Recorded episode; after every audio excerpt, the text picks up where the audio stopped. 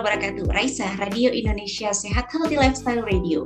Selamat sore Sobat Sehat semuanya. Terima kasih Anda masih bersama kami di Raisa Radio Indonesia Sehat yang bisa Anda akses di radio digital kami, di radio aplikasi streaming. Terima kasih banyak musik-musik sudah menemani kita sedari tadi ya. Dan Sobat Sehat juga Tak lupa kami sapa sore hari ini untuk sobat sehat semuanya yang bergabung melalui website kami di radioindonesiasehat.com. Untuk Anda yang berada di Zoom juga semoga kabar Anda sehat hari ini ya sobat sehat. Hari ini Sobat Sehat kita jumpa lagi di Bincang-Bincang Santai Raisa Radio. Setiap hari kami sore, hari ini Kamis 21 Juli 2022. Menjelang weekend kayaknya. Beberapa hari menuju weekend kayaknya sudah ada banyak agenda gitu ya Sobat Sehat. Kira-kira weekend ini mau ke mana? Kayaknya nggak mau deh melewatkan weekend ini berlalu gitu aja. Banyak rencana-rencana yang mungkin ada sudah tetapkan. Mungkin mengiyakan ajakan uh, olahraga bersama teman atau mungkin rekreasi. Nah ada yang kira-kira sobat sehat tim yang rekreasi atau tim yang olahraga atau mungkin rekreasi olahraga atau olahraga rekreasi. Karena sore hari ini kita akan membahas tentang dampak olahraga rekreasi bagi tubuh. Kita akan berbincang bersama dengan narasumber kami yang mungkin sudah tidak asing lagi nih Sobat Sehat. Ada Dr. Ahmad Ariwibowo, Master of Science, Beliau dosen di Departemen Fisiologi di FKKMK UGM dan pada kesempatan sore hari ini Sobat Sehat, Dr. Ahmad akan ditemani oleh Mbak Syafriani, Sarjana Kesehatan Masyarakat Masraf Public Health atau Mbak Nani. Beliau adalah alumni Departemen Perilaku Kesehatan, Lingkungan, dan Kedokteran Sosial FKKMK UGM. Tentu kami persilahkan untuk Anda menyimak selama satu jam, boleh sambil ngemil, sambil nyantai. Dan untuk yang mau bertanya, seperti biasa, melalui line WhatsApp kami di 0858 8065 5970 dan untuk yang di Zoom boleh raise hand atau langsung dituliskan di kolom chat. Silakan menyimak sobat saya semuanya. Waktu saya berikan ke Mbak Nani, silakan. Oke, terima kasih Mbak Galuh. Um, selamat sore para pendengar Raisa atau Sobat Sehat. Terima kasih uh, selalu setia untuk mendengar ataupun menyimak kegiatan-kegiatan Raisa. Nah, sore hari ini kita akan lanjutkan lagi kegiatan rutin Raisa, bincang-bincang sore.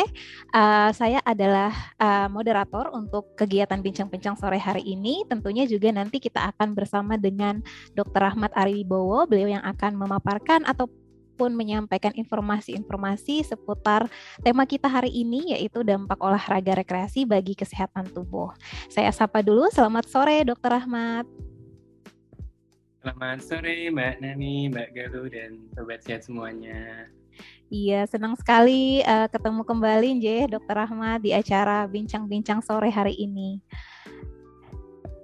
Nje, baik Dr. Rahmat mungkin uh, terkait dengan tema hari ini ini kan tentang olahraga rekreasi J. Jadi uh, sebenarnya kan olahraga itu ada banyak bentuknya begitu. Salah satunya mungkin olahraga rekreasi dan sobat Raisa di rumah mungkin uh, weekend ini juga sudah ada planning gitu ya atau rencana untuk berolahraga ataupun berekreasi atau bahkan keduanya.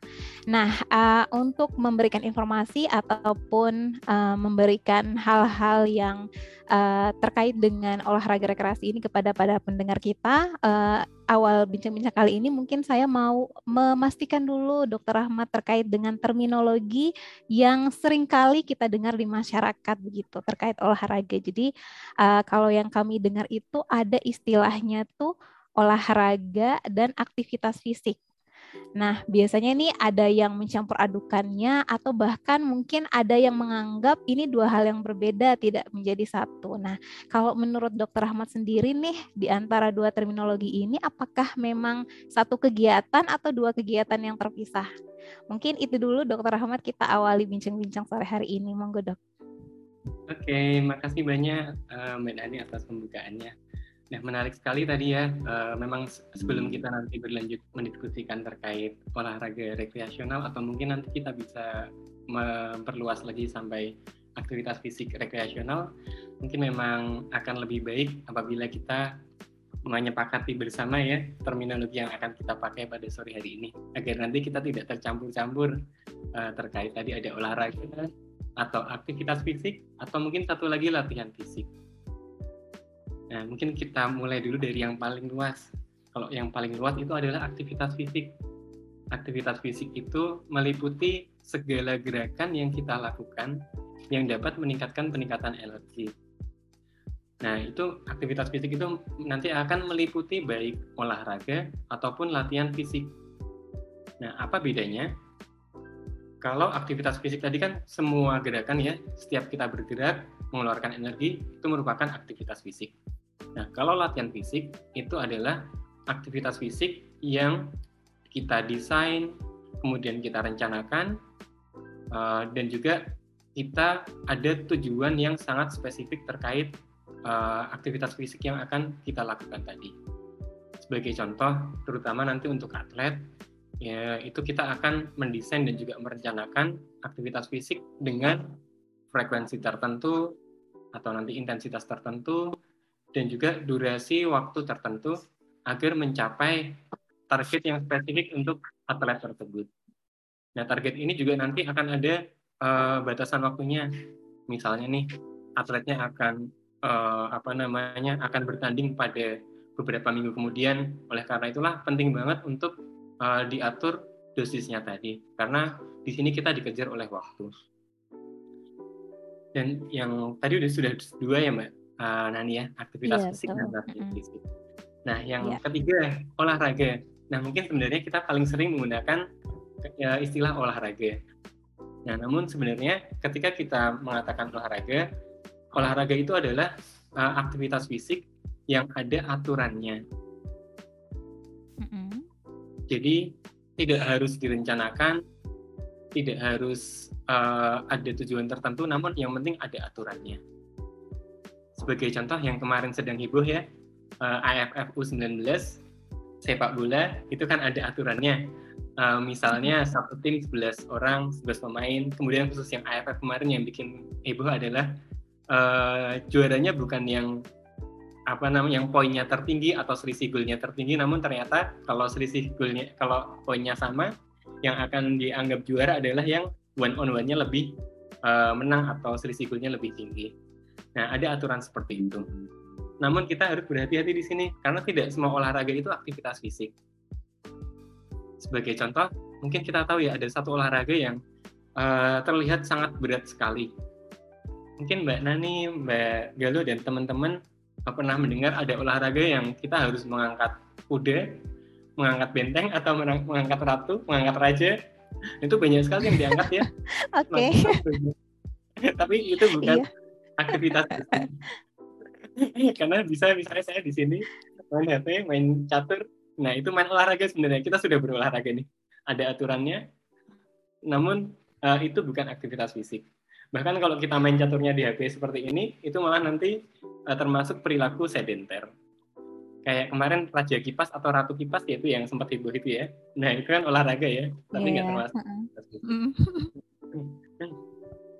nah, Oke okay, dok. Berarti kalau istilah e-sport atau electronic sport itu itu bukan masuk olahraga ya dok ya? Atau masuk olahraga tapi tidak masuk aktivitas fisik? Nah, ini menarik sekali e-sport ya, apalagi ya. E-sport tadi kan seperti yang saya contohkan tadi ya, itu olahraga karena ada aturannya, ada pemenangnya, ada yang kalah, kemudian harus ada uh, ketentuan tertentu. Namun kalau itu dilakukan dengan berbaring atau duduk seperti ini, itu nanti uh, masuknya perilaku sedenter.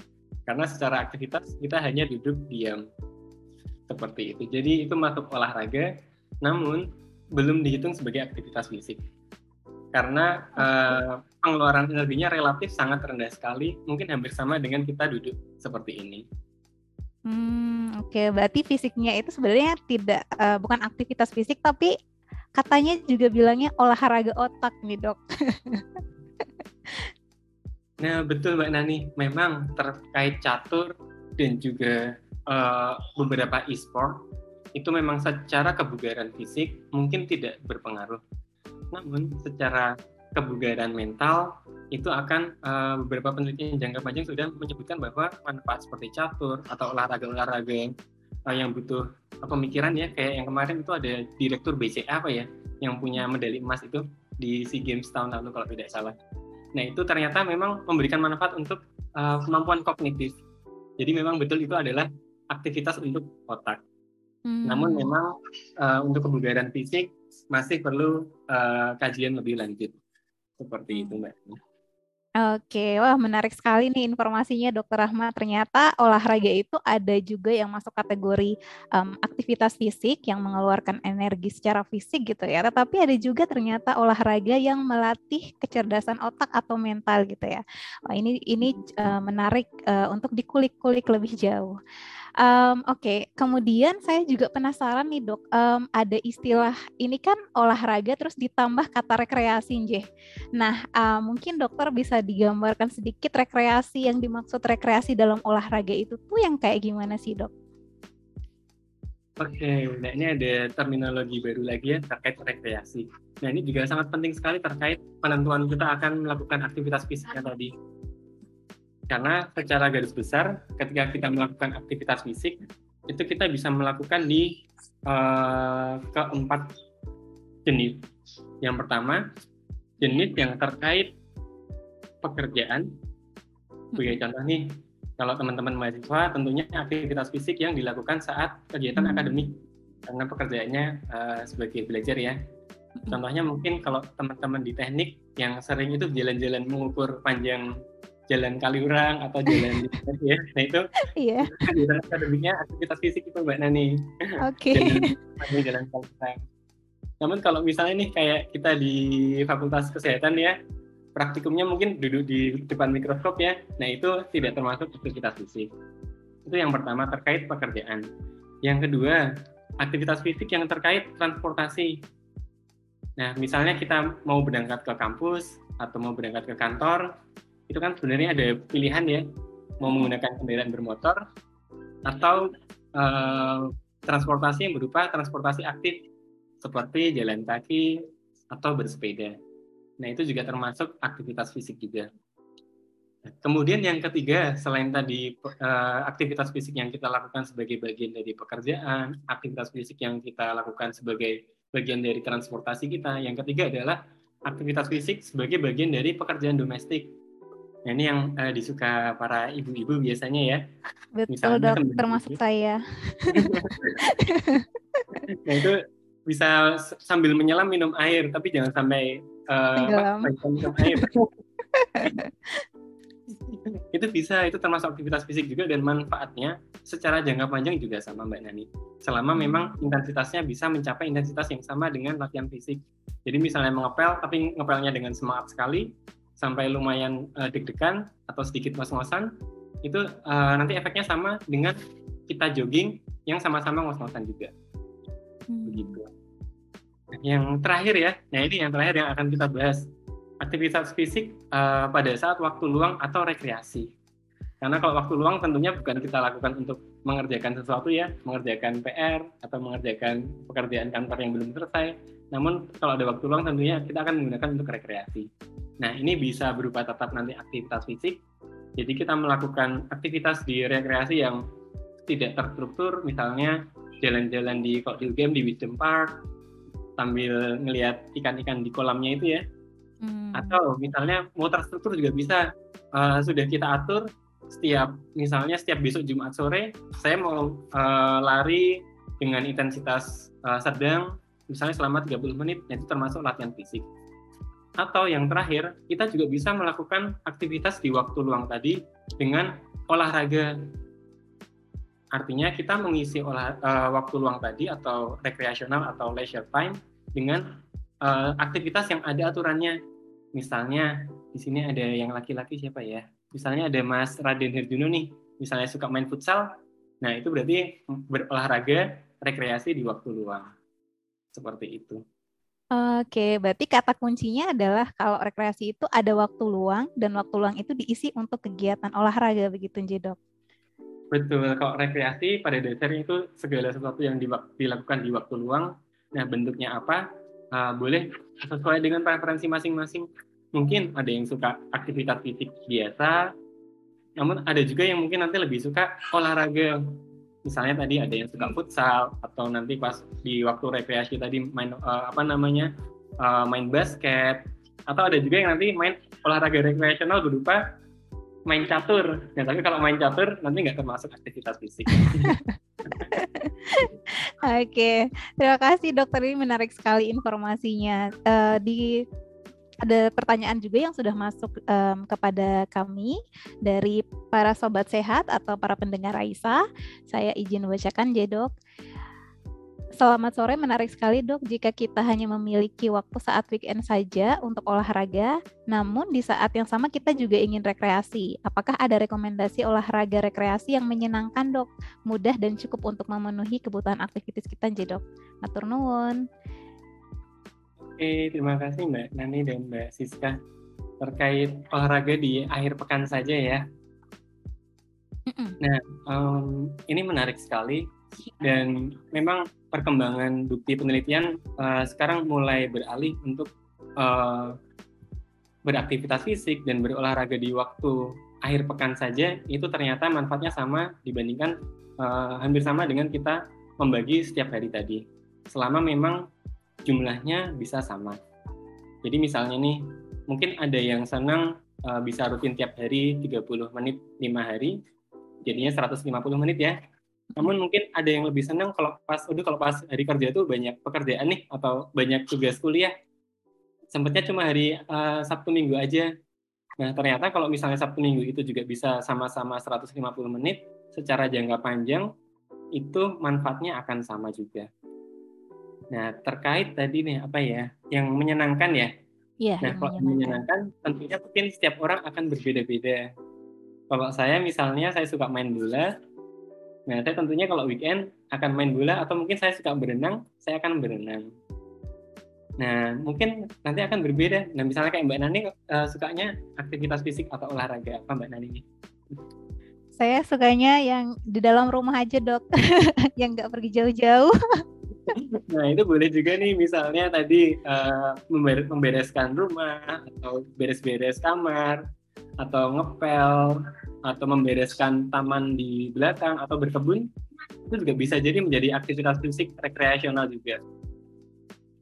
Hmm, oke. Okay. Berarti memang sesuai preferensi kesukaan masing-masing, Jedok. Biar ini mungkin ya olahraganya itu lebih dinikmati gitu. Jadi dipilih jenis-jenis yang disukai. Oke. Kemudian ini ada um, pertanyaan lagi dari uh, sobat Raisa. Jadi ini dari uh, pusat perilaku. Wah, menarik sekali ini temanya, Dok. Ada satu pertanyaan. Uh, ada pengalaman kemarin waktu habis hiking setelahnya kepala saya pusing. Oh, jadi ini yang penanya ini kayaknya barusan pulang dari hiking nih kemarin nih, weekend kemarin. Terus katanya kepalanya pusing.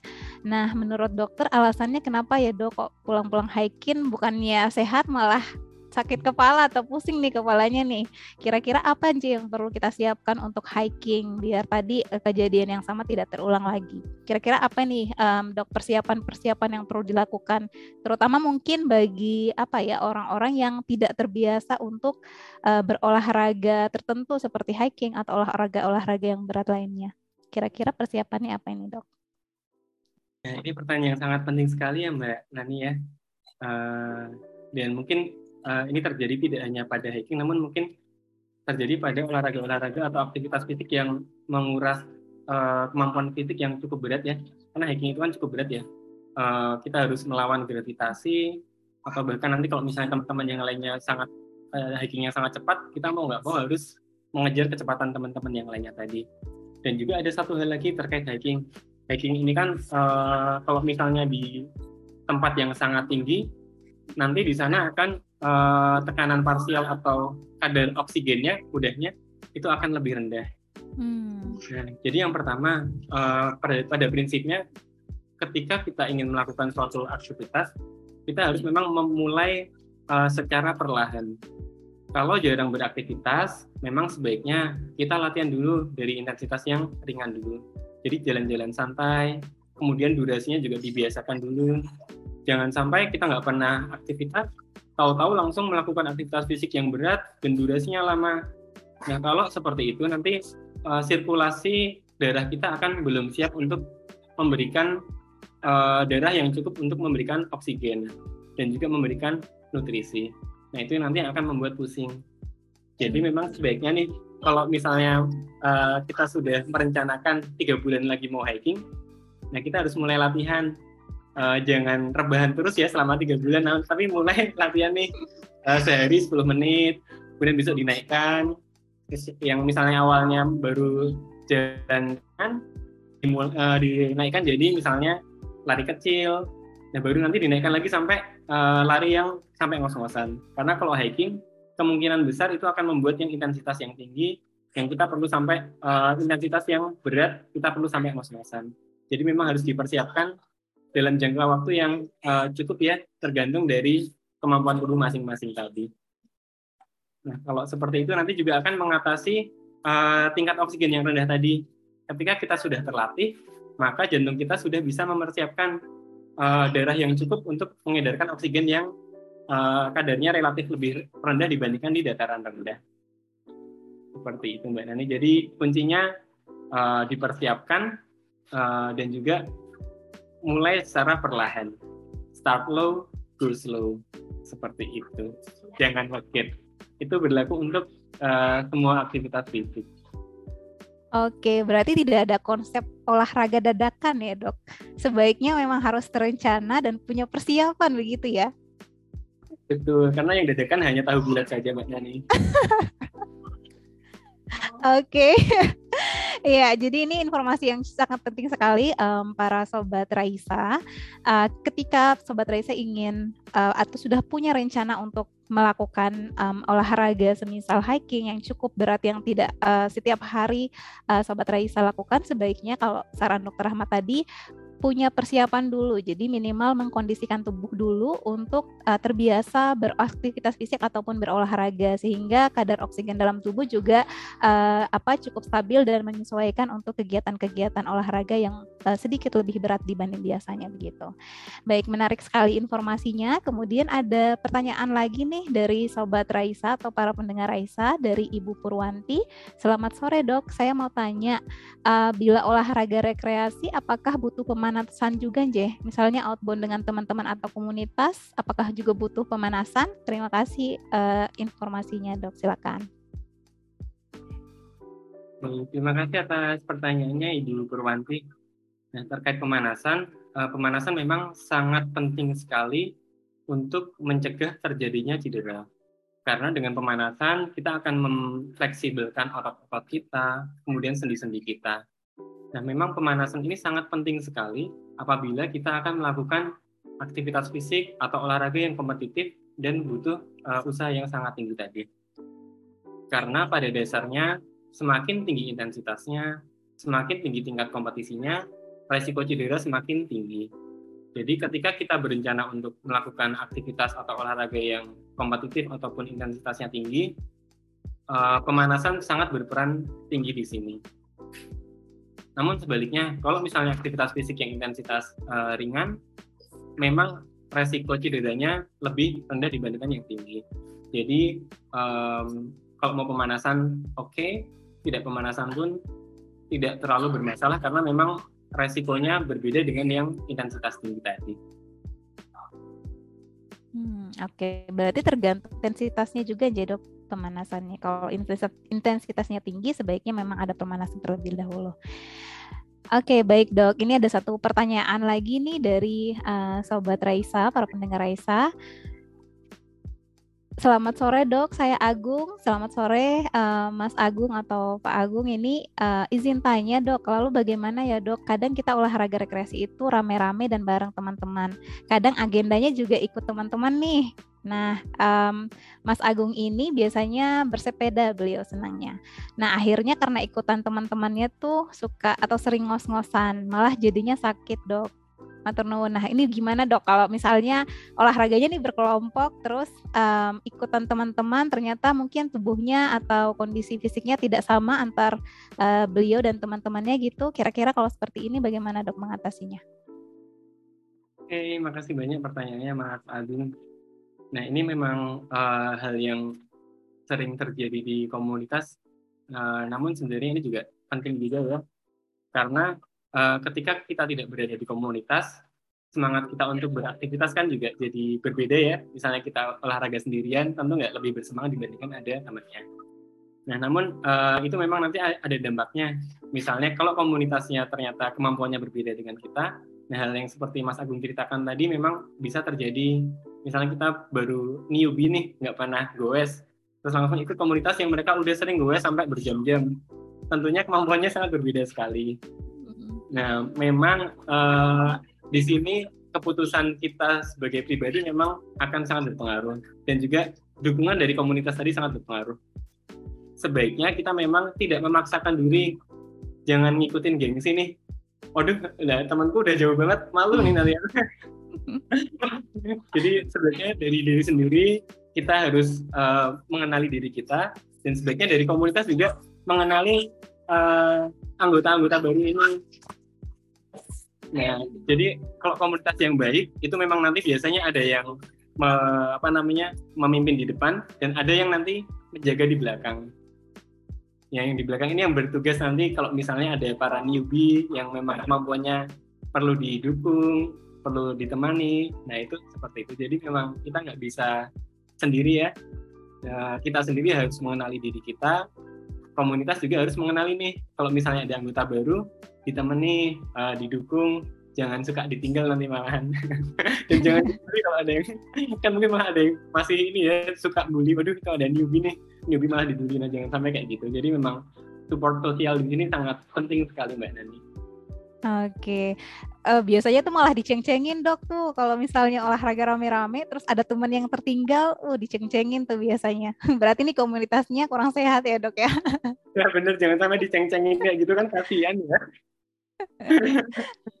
Oke, malah kapok nanti olahraganya ya kalau diceng-cengin. Jadi uh, kalau dokter Ahmad sih bilangnya jangan uh, apa namanya jangan diasingkan gitu ya newbie justru harus dikenali gitu siapa-siapa orang-orang baru di komunitasnya biar olahraganya tuh bisa uh, fun bareng-bareng gitu. Oke, okay, uh, satu pertanyaan terakhir mungkin sebelum kita break sebentar aja Dokter Ahmad. Jadi ini dari Raden Herjuno. Selamat sore uh, Mas Raden. Terima kasih sudah menitipkan pertanyaan. Beliau bertanya, uh, adakah tips untuk pemula yang memulai untuk hiking atau mendaki gunung nih dok? Karena saya sering dengar kalau ada orang yang mendaki gunung terus terkena hipotermia dan tersesat. Apakah ada olahraga khusus untuk mencegah hipotermia saat mendaki gunung dok? Monggo dokter Ahmad. Oke, terima kasih atas pertanyaannya Mas Raden Juno. Nah ini terutama untuk hiking yang di tempat yang tinggi-tinggi sekali ya, atau misalnya hiking di uh, di daerah yang subtropis karena memang selain daerahnya sendiri sudah sangat dingin, kalau misalnya uh, terjadi kenaikan apa namanya uh, daerah itu juga nanti semakin tinggi semakin dingin.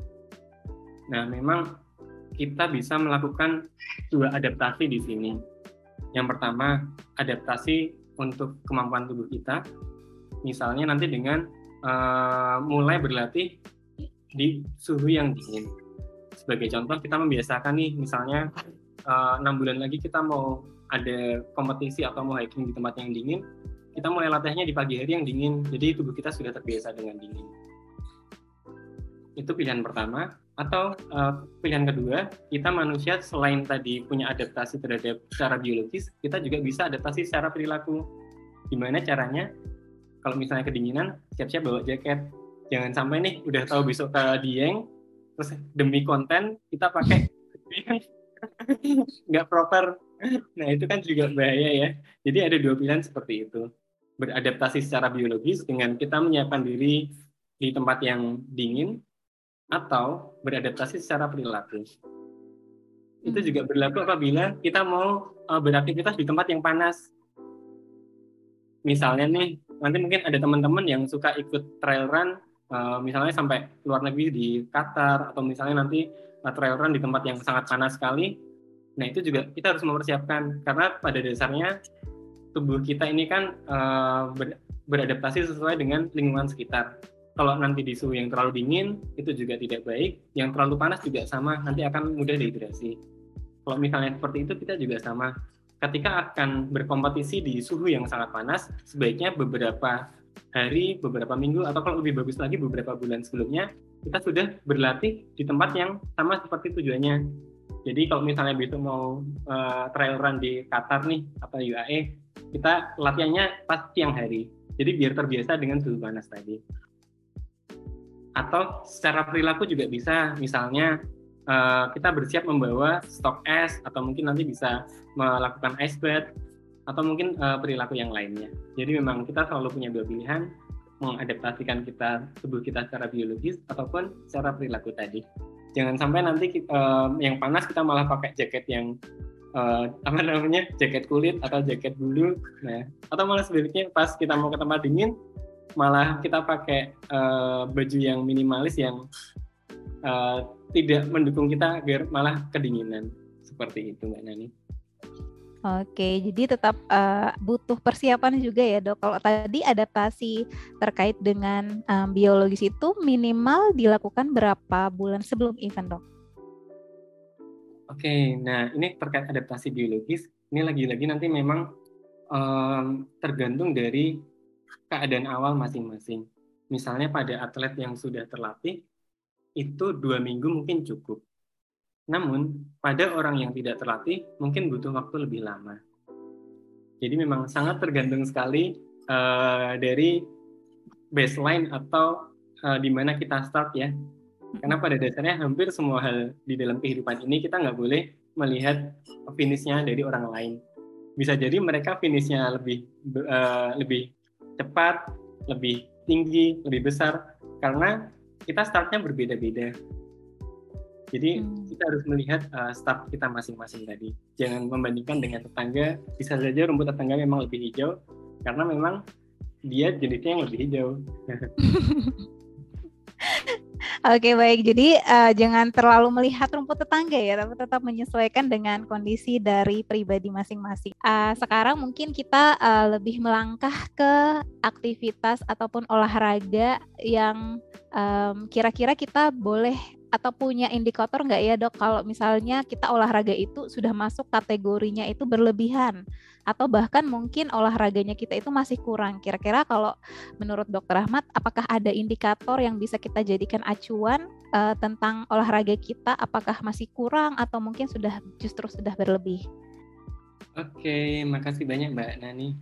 Nah ini untuk memonitor ya Mbak Nani ya uh, bagaimana olahraga yang atau aktivitas fisik yang selama ini bisa uh, sudah kita lakukan apakah sudah mencukupi atau masih perlu ditingkatkan. Nah, um, yang pertama kita bisa memonitor secara mandiri, uh, bisa kita hitung nih selama seminggu terakhir ini uh, secara subjektif itu sudah berapa menit kita beraktivitas fisik. Nah, memang rekomendasinya apabila kita ingin mendapatkan manfaat yang optimal, itu sebaiknya kita usahakan uh, dalam seminggu bisa mencapai minimal 150 menit aktivitas fisik intensitas sedang. Nah, tandanya seperti apa sih intensitas sedang itu? Intensitas sedang itu apabila saat kita beraktivitas fisik atau berolahraga atau melakukan latihan fisik, itu denyut nadi kita dan juga nafas kita sudah mulai meningkat.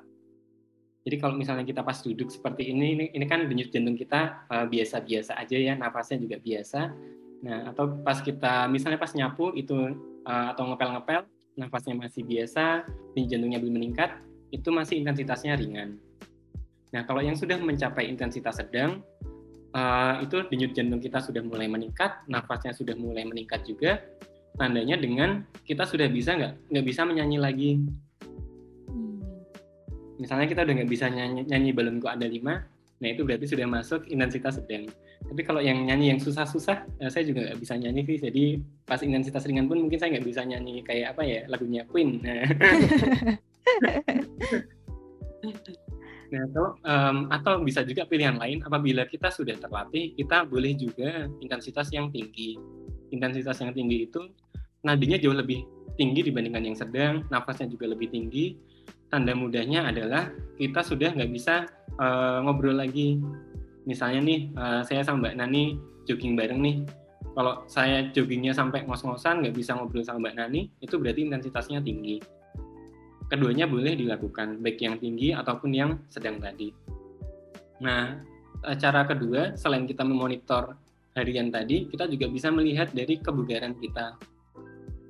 Apakah tingkat kebugaran kita sudah cukup atau masih perlu ditingkatkan? Baik cara untuk mengukur tingkat kebugaran ini. Apabila kita masih muda dan juga kita uh, rajin melakukan olahraga, itu memang salah satu cara yang mudah dan cukup akurat itu menggunakan cara shuttle run. Itu mungkin teman-teman yang uh, baru saja lulus SMA masih ingat ya kalau pas SMA disuruh bolak-balik 20 meter, nanti ada suara pip, pip, makin lama makin cepat. Nah, itu bisa melakukan cara seperti itu. Nah, namun kalau misalnya kita sudah uh, semakin senior ya, usianya sudah semakin bertambah, atau kita jarang berolahraga, kalau pakai cara itu resiko cederanya memang cukup tinggi. Jadi sebaiknya uh, kita harus mawas diri, jangan pakai cara yang itu. Bisa pakai cara-cara yang lebih mudah lainnya. Sebagai contoh, uh, metode pemeriksaan kebugaran yang dilakukan pada jemaah haji, Rockport, itu cukup jalan kaki secepat yang kita mampu sepanjang 1,6 km. Nah, nanti kita hitung nih untuk mencapai 1,6 km tadi durasinya berapa, dan juga denyut jantung di akhir 1,6 km tadi uh, denyut jantungnya berapa. Nanti kita masukkan saja ke rumus banyak aplikasi-aplikasi di Android, di iOS yang nanti bisa kita gunakan untuk menghitung tingkat kebugaran berdasarkan tes report tadi. Nah, namun mungkin nanti masih ada yang menawar ya, waduh 1,6 kilo kan jauh ya, apalagi saya nggak pernah jalan kaki, capek nih atau nanti di sini panas-panas nggak mau lah 1,6 kilo. Ada nggak yang lebih mudah? Ada lagi uh, kita cukup berjalan 6 uh, 6 menit. Kok 6 menit insya Allah bisa ya semuanya. Jadi berjalan terus-menerus selama 6 menit, kita hitung nih uh, jarak yang bisa kita tempuh berapa dan juga denyut jantungnya berapa. Nanti juga sudah banyak sekali kalkulator yang bisa kita gunakan. Kita masukkan usia kita berapa, berat badannya berapa, terus tadi jarak yang bisa kita tempuh selama 6 menit berapa, durasinya berapa. Nah, kita masukkan di sana. Nah, itu bisa kita monitor misalnya setiap tiga bulan, setiap enam bulan, sehingga kita semakin semangat ya.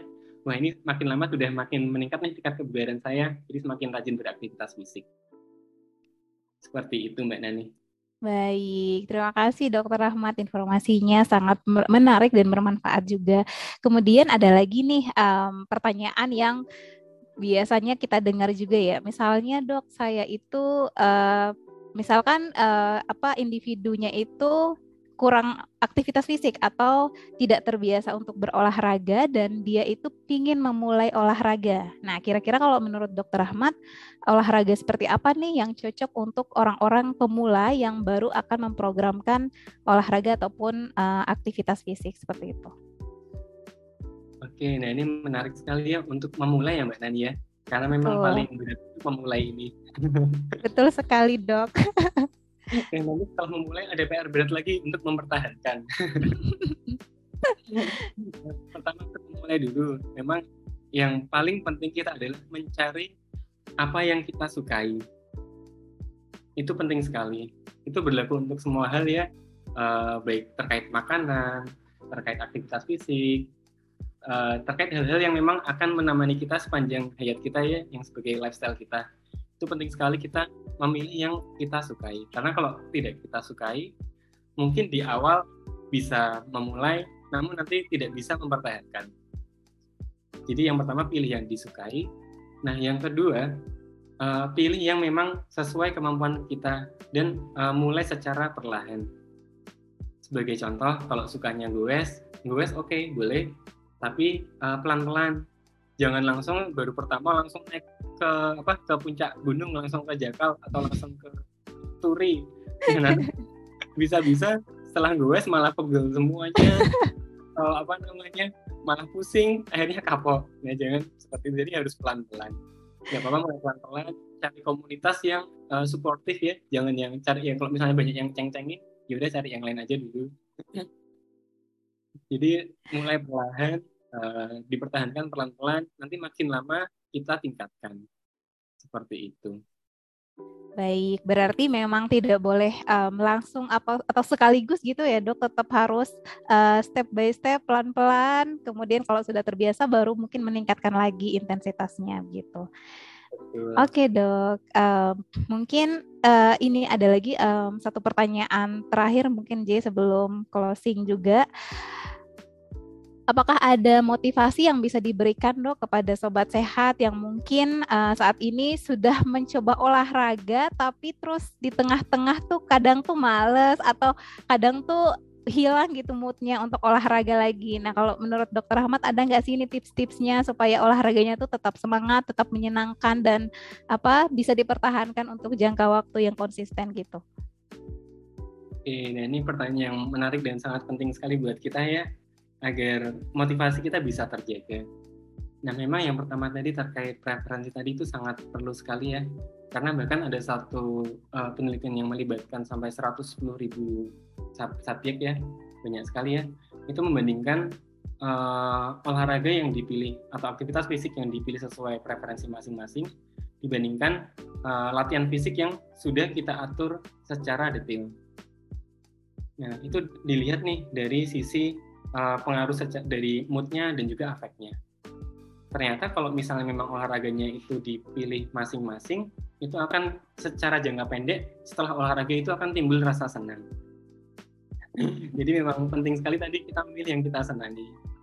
Berbeda dengan yang tadi uh, aktivitas fisiknya sudah diatur sedemikian rupa, dan itu ternyata efek kesenangan secara instannya tadi tidak didapatkan.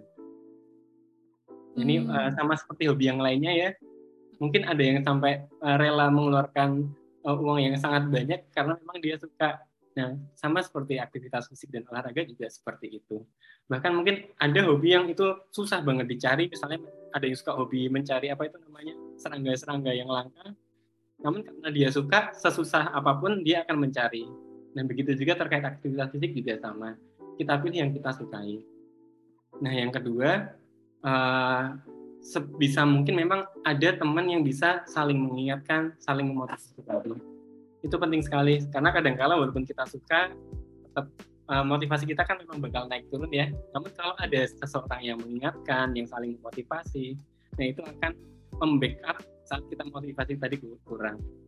Nah, kemudian yang ketiga, uh, kita perlu untuk mengingat banyaknya manfaat yang bisa kita dapatkan tidak hanya manfaat jangka pendek tadi terkait mood, terkait rasa senang, terkait konsentrasi. Bahkan uh, bagi teman-teman yang butuh kreativitas, ternyata ketika kita beraktivitas fisik bahkan hanya beberapa menit saja itu sudah meningkatkan uh, tingkat kreativitas kita dibandingkan kita duduk seperti ini. Misalnya nih kita udah lagi ngetik-ngetik atau butuh uh, konsentrasi untuk misalnya uh, pekerjaan yang butuh kreativitas seperti gambar atau membuat video Nah, di pas kita sudah mentok, kalau duduk terus, kita nggak dapat ide ya. Nah, itu bisa teman-teman luangkan untuk aktivitas fisik yang ringan-ringan saja atau beberapa menit saja. Karena ternyata bisa meningkatkan uh, kreativitas tadi. Nah, terutama untuk yang jangka panjang sudah banyak sekali ya mencegah berbagai macam penyakit tidak menular. Seperti itu Mbak Nani. Banyak Baik. sekali dari jangka pendek sampai jangka panjang. Jangka panjang, iya ternyata memang banyak juga ya tips-tipsnya yang perlu atau yang bisa dicoba oleh Sobat Raisa uh, untuk mempertahankan aktivitas fisik. Salah satunya tadi ada yang ngingetin tuh. Nah berarti kalau selama ini um, Sobat Raisa sudah memulai olahraga ternyata masih mood-moodnya tuh naik turun, mungkin coba cek dulu apakah mungkin ada yang mas yang mengingatkan atau justru nggak ada. Kalau nggak ada berarti coba dicari temennya yang bisa mengingatkan nih supaya motivasinya tetap terjaga untuk olahraga gitu. Saran dari Dokter Ahmad tadi. Uh, kalau dokter Ahmad sendiri olahraga rutinnya apa dok ini kira-kira? Mana tahu nanti ya Sobat Raisa ada yang mau join juga nih ikut komunitasnya Dokter Ahmad untuk olahraga. Ya, kalau saya, uh, kalau yang sehari-hari, saya suka uh, jalan kaki dan juga naik turun tangga. Karena oh, okay. yang paling bisa dilakukan sehari-hari ya misalnya nih, uh, untuk berangkat ke kampus, mungkin saya akan memilih mem memarkir lebih jauh biar nanti sembari uh, ke kantor bisa jalan kaki atau misalnya di gedung RP itu kan lantainya sampai lantai 5 lantai 6 nah mumpung ada waktu saya uh, lebih baik naik tangga. Nah kalau yang uh, saya luangkan di waktu luang itu saya paling suka berenang karena bisa sekalian uh, ngajak main anak-anak. Nah anak-anak saya juga oh. kebetulan suka berenang. Jadi kan ada uh, dukungan sosial juga ya di mana nanti anak saya ikut mengingatkan saya kalau saya agak males-malesan ya seperti itu. Oke, berarti memang um, Dokter Ahmad ini olahraganya apa namanya di saat kerja juga misalnya ada waktu luang untuk digunakan naik turun tangga di kantor atau mungkin olahraga di waktu luangnya adalah renang tadi ya. Jadi uh, sobat Raisa mungkin yang uh, kebetulan juga punya hobi yang sama bisa diterapkan nih tipsnya dari Dokter Ahmad tadi ada social support yang bisa memotivasi terus gitu ya untuk tetap um, beraktivitas fisik atau berolahraga secara rutin. Iya, uh, mungkin itu tadi uh, pertanyaan penutup uh, Dokter Ahmad dari Sobat Raisa atau para pendengar Raisa sekalian. Ini tidak terasa waktunya juga sudah uh, satu jam lebih kita ngobrol-ngobrol begitu. Terima kasih banyak untuk informasi yang sudah dibagikan oleh Dokter Ahmad kepada kami semua, termasuk pada pendengar Raisa juga. Semoga Dokter Ahmad sehat-sehat selalu, kemudian uh, tetap fit untuk berolahraga, beraktivitas, dan juga bisa menularkan ke para pendengar Raisa sekalian untuk mulai beraktivitas fisik atau berolahraga secara rutin. Uh, kalau ada salah kata dari saya, saya mohon maaf. Acara selanjutnya atau agenda selanjutnya saya kembalikan kepada Mbak Galuh. Silakan Mbak Galuh. Baik, terima kasih banyak Dokter Ahmad dan juga Mbak Nani sudah memberi semangat kepada kita semua nih Sobat Sehat sudah dapat nih persiapannya kayak gimana, cara mengecek kebugarannya seperti apa, tinggal dilakukan aja nih setelah ini nih gimana set agendanya juga sudah, cari teman juga sudah, mungkin udah janjian, tinggal dilakukan aja. Semoga pada kesempatan sore hari ini dapat memberikan semangat untuk Anda, Sobat untuk bisa lebih menjaga tubuh kita. Terima kasih banyak Dokter Ahmad dan juga Mbak Nani, sehat-sehat selalu di sana. Salam untuk keluarganya Dokter Ahmad, salam untuk anak-anak juga. Terima kasih untuk uh, sobat saya semuanya yang sudah uh, mengikuti acara kami di edisi sore hari ini seru banget.